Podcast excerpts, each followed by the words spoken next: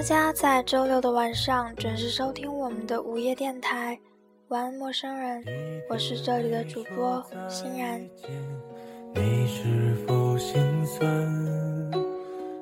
生命中会出现一个人，因为有这个人，所以你从前并未错过。全部都是对的。今天是八月二号，七夕情人节。无论你们身边是否有人陪伴，我都愿意陪着你们度过一个不一样的夜晚。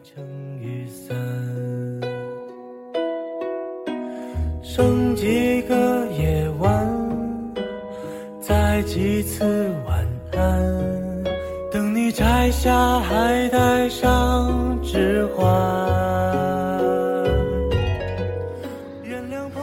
总有几分钟，其中的每一秒，你都愿意拿一年去取换；总有几滴泪，其中的每一次抽泣，你都愿意拿满手的承诺去代替；总有几段场景，其中每幅画面，你都愿意拿全部的力量去铭记；总有几段话，其中的每个字眼，你都愿意拿晚自习去复习。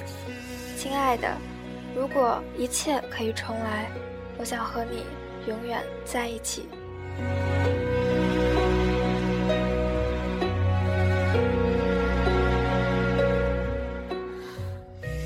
话虽然是这样讲，当然我相信今天能够听到这期午夜电台七夕特别版的朋友，无论是有没有爱人在身边，或是不长久住于爱人身边，或是。可怜的单身贵族，我都相信啊，唯一最有效的安慰方式就是你能今天一直在我身边。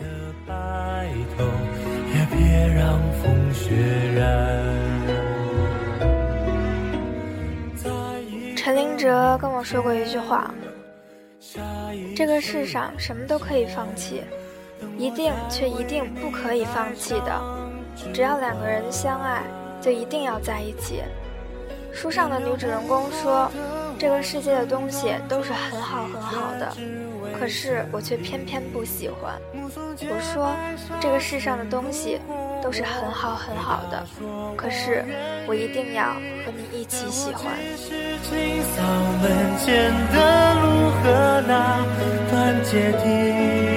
如果你疲惫时别忘。不知道收听今天午夜电台的女性听众有没有一种感觉？我不放心自己，才把生命托付给你，而你却用一个谎言来背叛了我们所有的诺言。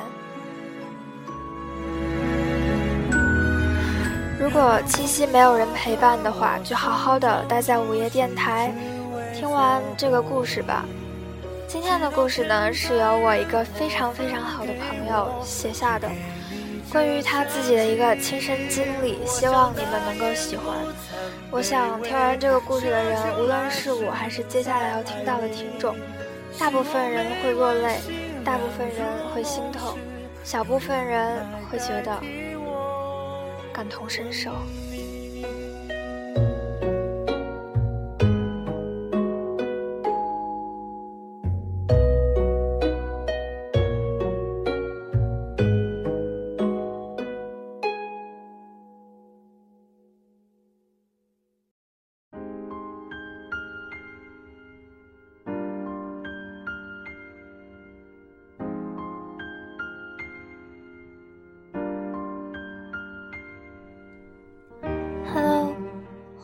家在周六的晚上准时收听我们的午夜电台。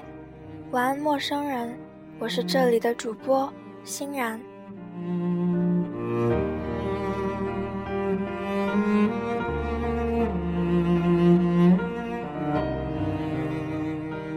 我给你们讲个故事吧。两年前四月一日，愚人节。那天我没有去上课。大学的时候，我自己在外面租房子住，刚好也搬了新的房子。几个大学的哥们儿姐们儿就嚷嚷着来家里找我玩儿，然后他们就来了。当时正好中午，我就让他们给我带了饭过来。后来挂了电话，我就坐在地毯上玩电脑，门虚掩着，没有关。就这样，过了一段时间后，有人敲门，当时我还以为是他们，头也没有抬的就直接回答：“进来吧。”门没有关。后来过了半分钟，没有动静。因为我大学那群人很闹腾，这么安静，一定不会是他们。于是我就抬头看了看，看到一个不认识的姑娘，中分长裙，手里拿着一袋面，细声细语的问道：“这里是 X 家吗？”我说：“是啊，怎么了？”他回答我说：“我是送炸酱面的。”你朋友说一会儿才能到，所以就让我先把饭送过来。当时我心里嘀咕：炸酱面送外卖的，我最近经常吃啊，为什么没有见过你呢？而且，哪个送外卖的穿着长裙？于是，我就将其就计了起来。站起来，拿着钱包就问：多少钱？他说。不，不用了，你朋友帮你付过了，付过了，OK。我直接拿过面说，OK 了，你走吧。然后转过身就去吃了。当时我心想，他一定没有走。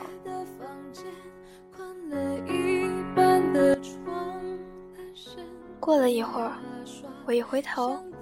他果然还没有走，低着头，头发遮住了脸，双手垂下，一直攥得很紧，在门口踱步，很可爱。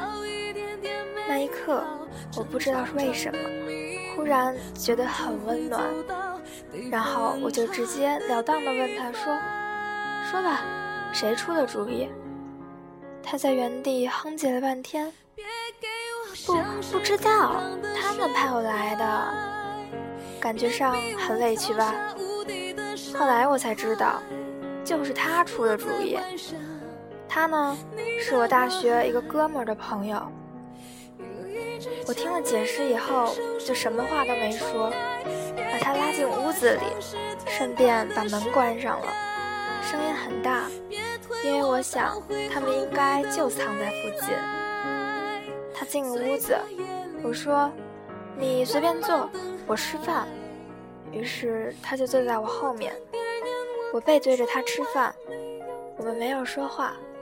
不同的是，第一次，第一次有一个陌生人，一个陌生人让我这么安心。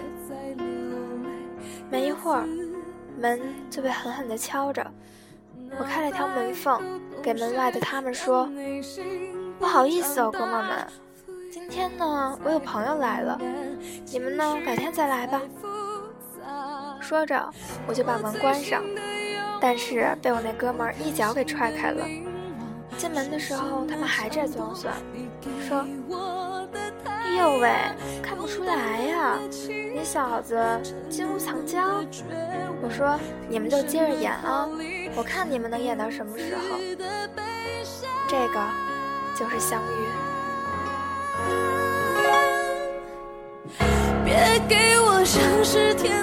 后来，他和我的一个姐们一起买了冰激凌回来。他坐在床旁边，脚呢踩着地板，然后冰激凌掉在了他的裙子上，又掉在了地毯上。我就随手抽了两张纸给他。给擦你的裙子，几乎同时，他说：“给我纸擦你的地毯。”然后那一瞬间，我们对视了五秒。那五秒，后来我们再次说起来，说了一样的话。这个人就是我的毒药，如果碰了，就会鲜血。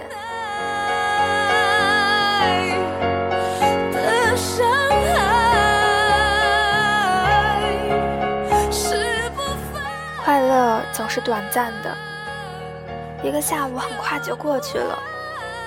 我也没有跟他说上几句话，只是知道他呢在加拿大读大学，这次呢也只是放假回来，马上就要走。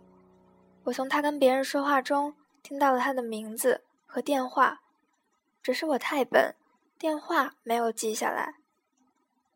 后来他就坐车走了，直到很多天以后，我呢试着在人人网上找他，还真没想到，真让我找着了。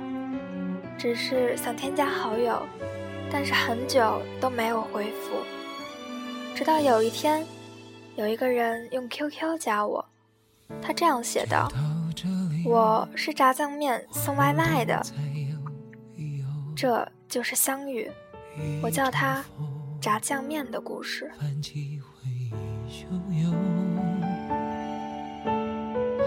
深呼吸，不敢让痛处泄露，想大方微笑，假装很洒脱。人后来四月过完了，他也回加拿大了，因为我们的时差刚好是十二个小时。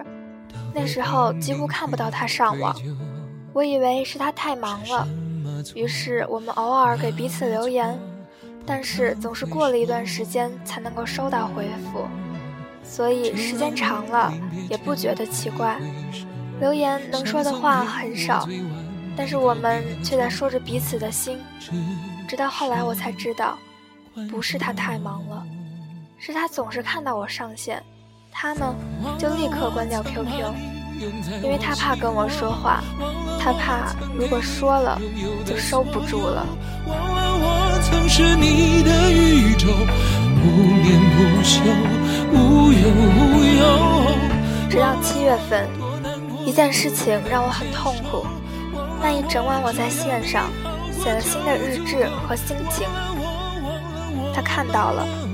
第一次，他的 QQ 在我在线的时候亮了起来。于是他问我：“你还好吗？”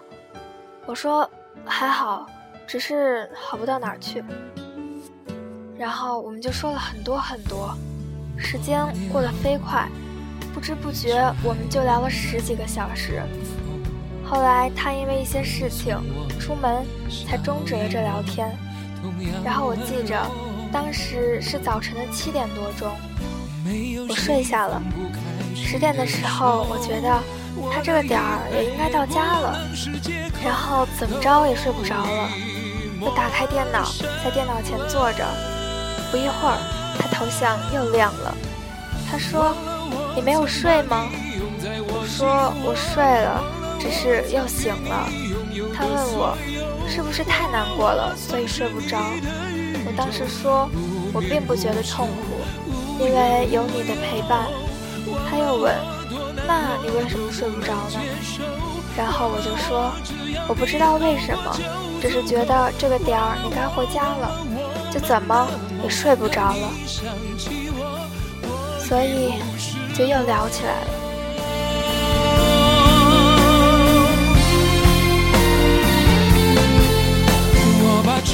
后来我们又聊了很多很多，说了很多的话，关于梦想，关于未来，关于旅行，关于音乐，关于太多太多。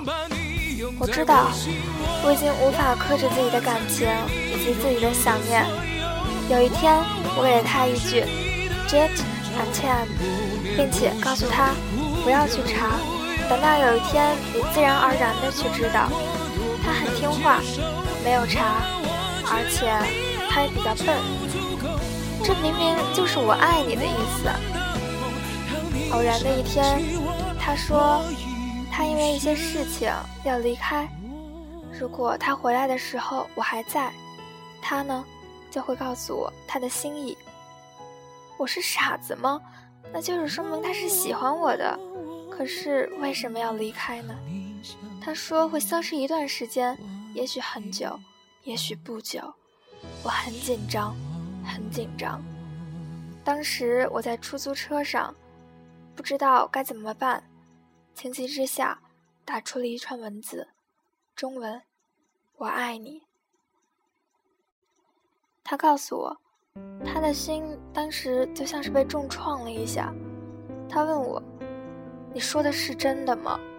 我说：“是真的。”从来没有一个人让我这样安心过，这样安心过。即使在地球的另一边，我都觉得自己的心是满满的。我确定我是真的，从来没有这样真实过，因为我知道我爱你。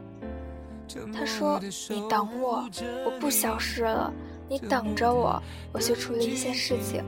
等这些事情平复了，我会答复你。”一天。从没觉得那一天过得那么漫长。终于在晚上的时候，我的电话响了，我接起来，他的声音，他哭的声音。我赶忙问：“你怎么了？”他说：“他知道那句 ‘dream and time’ 是什么意思了。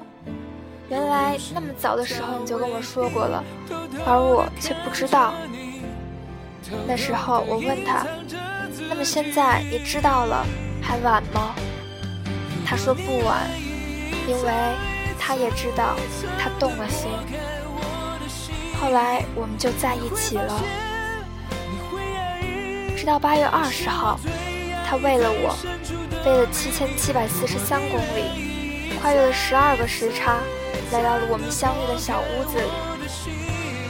他只有十七天半的假期，那十七天半。是我这二十几年过过最开心幸福的日子，就像是童话一样。我从来没有那么的开心，从来没有那么坚定的牵着一个人的手，直到松开的时候，才觉得手僵硬的疼。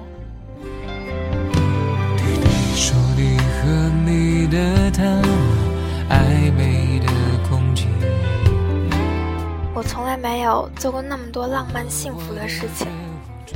我们走过一条又一条街，一家又一家店，见到我们的商店员、出租车司机、阿姨、路人都会跑过来告诉我们：“你们好般配，好幸福。”而我们都会相视彼此微笑。幸福的时光总是短暂的，太幸福之后会更加惨烈。那时候觉得那一段日子是童话，现在才明白那是青春。因为在对的时间遇见对的人，那是童话；而在错的时间遇见对的人，那叫青春。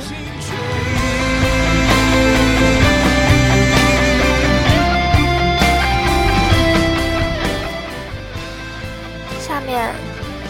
是我在二零一三年末对一年来的总结。这一段写了关于爱情，它基本描述了我们十七天都在干什么，确确实实发生了的事情。陈林哲。有时候我在想，如果哪一天我跟哪个女人结了婚，我想我们总能穿着棉质的睡衣。在木质的地板上穿梭一遍又一遍，会拿着情侣的马克杯，杯子中有温热的饮品。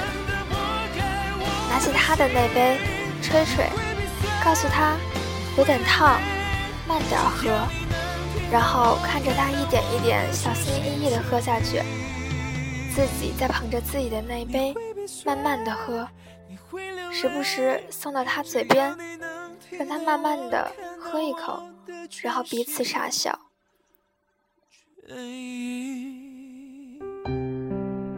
有时候我在想，她也许是一个温暖而贤惠的女子，总是会早早的起来，安静的跑到厨房中做着早点，而自己也会偷偷的起来，悄悄的躲在她身后，轻轻的。环过她的腰间，安静的看着她所谓这个家做的一切。那时候，他的侧脸会把一切都迷住。从什么都没有的地方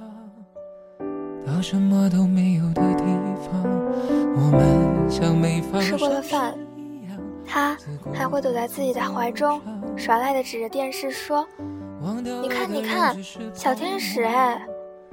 其实他不知道，这个时候，他就是世界最美丽的小天使。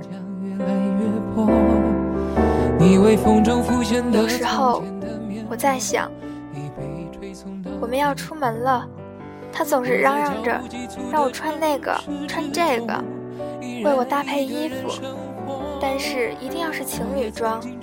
出门前总会微笑的侧过脸对我说：“嗯，老公最帅。”其实他不知道，他无论什么时候都是最美的，哪怕双手拿着各种小吃，嘴巴吃的都是油油的样子，都是那么的迷人好看。工作的早晨，他会为我安静的系好领带，穿好西服，在我嘴边轻轻的亲吻，嘱咐我早点回来，因为他总说他想我。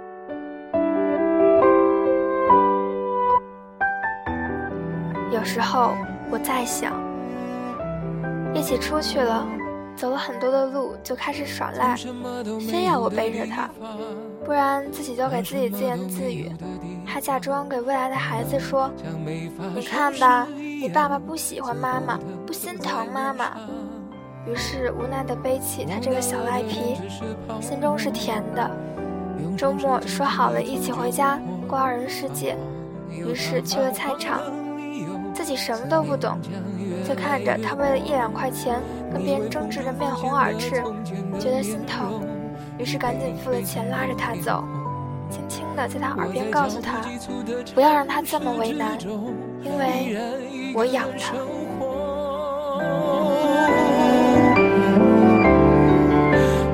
无论这样的场面经历了多少次，他还是傻傻的、泪汪汪的看着我。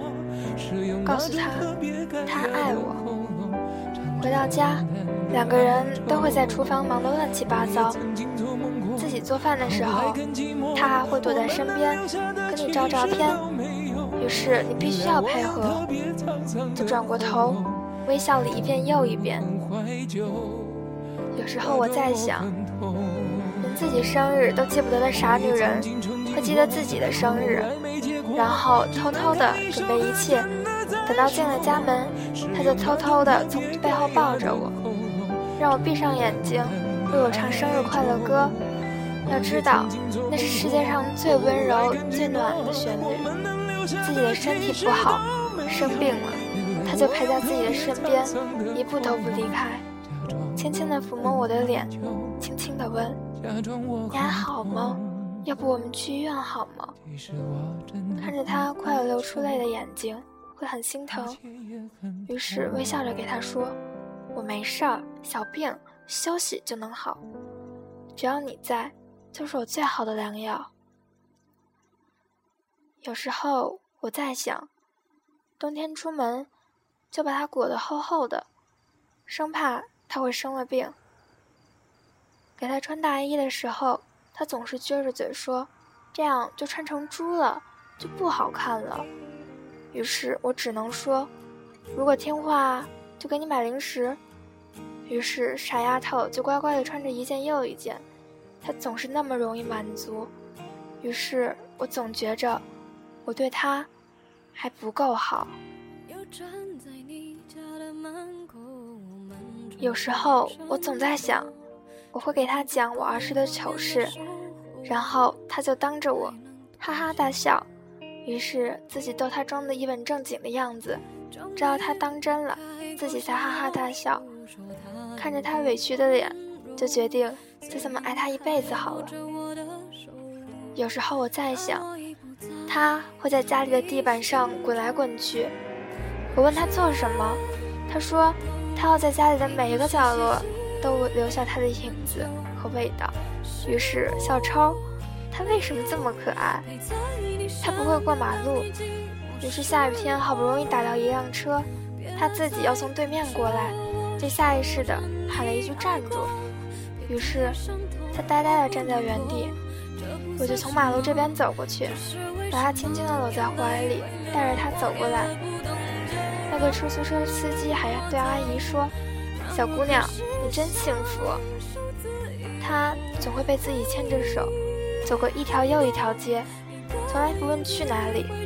他说：“只要你带着我，天涯海角我都去。”有时候我在想，偶尔走过了儿童用品店，于是转过头问他：“我们要孩子吧？”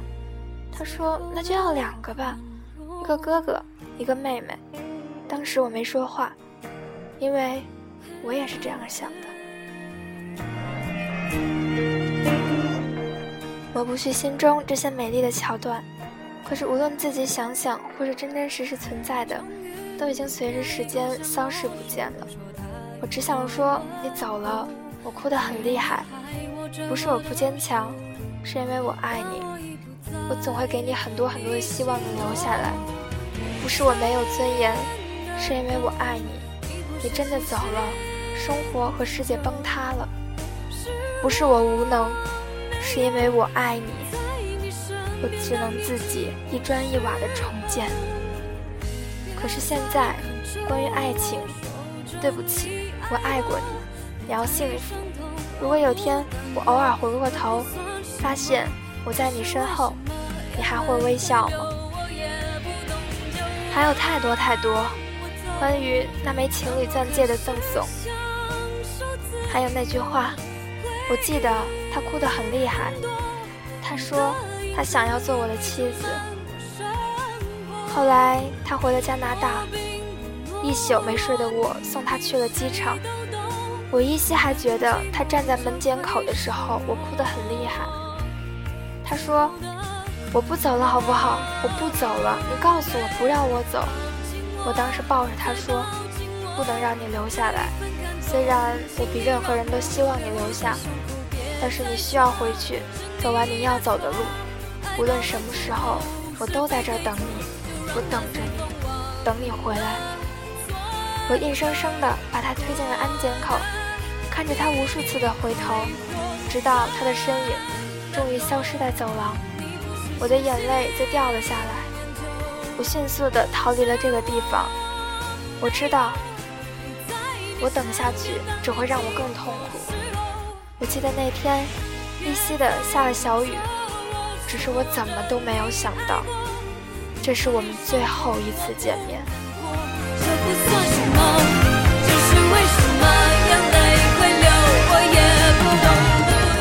他回去之后，我们的距离变为了七千七百四十三公里。十二个时区，我的白天就是他的黑夜。我们俩为了多陪彼此一会儿，就要熬夜。这样的日子像是新婚的小夫妻，忽然被拉扯到了地球的两端，很煎熬。前段日子，我们有了第一次吵架。我们面对现实有了无助，面对未来有了迷茫。我们甚至有了东西方文化上的差异，而且他是双鱼座，根本忍受不了远距离的恋爱。慢慢的，他从幸福变成了平淡，又从平淡变成了哭泣，最后泪水越来越多。我发现自己很没用，让自己心爱的人这样痛苦折磨。于是有一天，我下了决心。我说：“我们分手吧。”其实我自己知道，他身边有个很好的男孩，对他很好，能照顾他。那句分手说了以后，他开始慢慢的变化，从最开始不说话，到后来的憎恨，到最后不再有一点点的联系。呵呵。他删了我所有的东西，于是我再也找不到他了。那是十月，一个月后，接到了他的一条信息，说他找到了自己的幸福，找到了一个他什么地方也不想去，就只想留在他身边的人。他的愿望是环游世界，他也有能力做到。我曾经说。你现在有我了，我可以一起陪你去。他却说，我还是想自己去。当时听了，难过的说不出话，但是还是扯着嘴角。好好，让你自己去，无论什么时候，这里才是家。累了就回来。其实那时候我就知道，也许我并不是他最后的爱人，因为如果他爱我，我就是他的世界。就想当初。我给他那枚戒指的时候，我在他耳朵说：“你来这里，你就是我的世界。你用一生的赌注放在我这里，我怎么舍得让你输？”我想那时候他并不知道吧，我也从来没有在他面前说过我的梦想，因为我害怕我的梦想会束缚他。他是我的世界，他开心就好。他说也希望我能幸福，然后关了信息，就再也没有联系过了。那段日子，现在我想了一想，也都不知道自己是怎么熬过来的。但是我是真的熬过来了。二零一四年新年的时候，我才恢复了一些正常人的生活。开始和欣然一起吃烤串儿，谈到这问题，他让我写成了一篇文章。但是这一年，也却让我有了很大的变化，变得成熟了，稳重了，踏实了，现实了。看书养鱼，养植物，修养自己内心。就像欣然说的，你终于可以像杯茶一样的真实。这。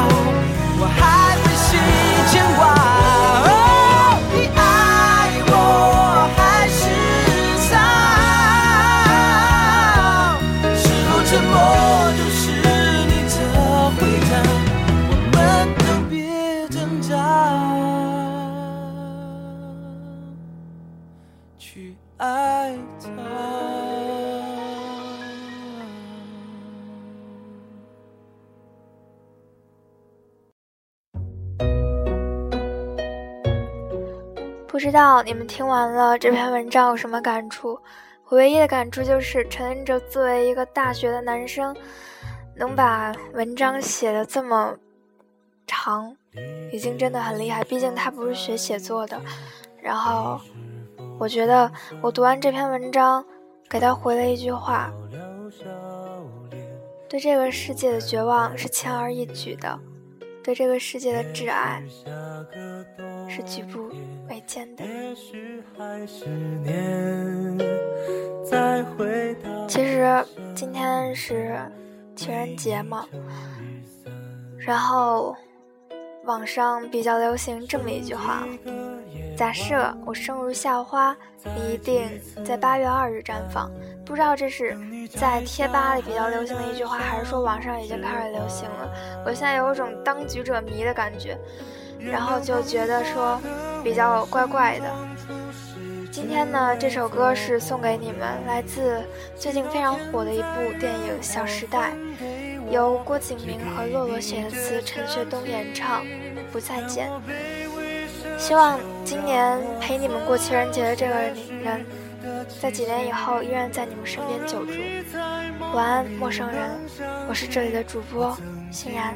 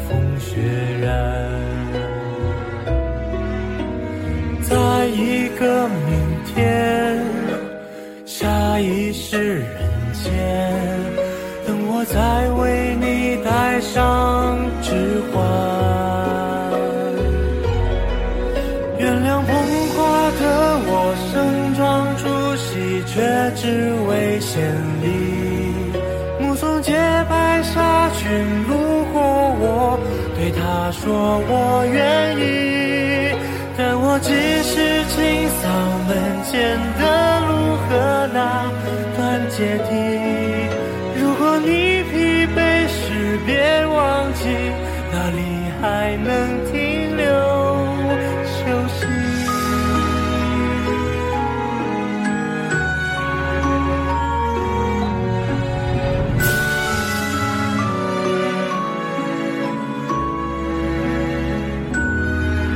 原谅捧花的我。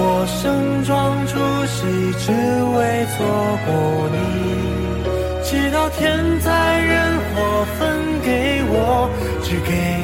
这香气。我想大言不惭卑微，奢求来世再爱你。希望每晚星亮如梦时，有人来代替我。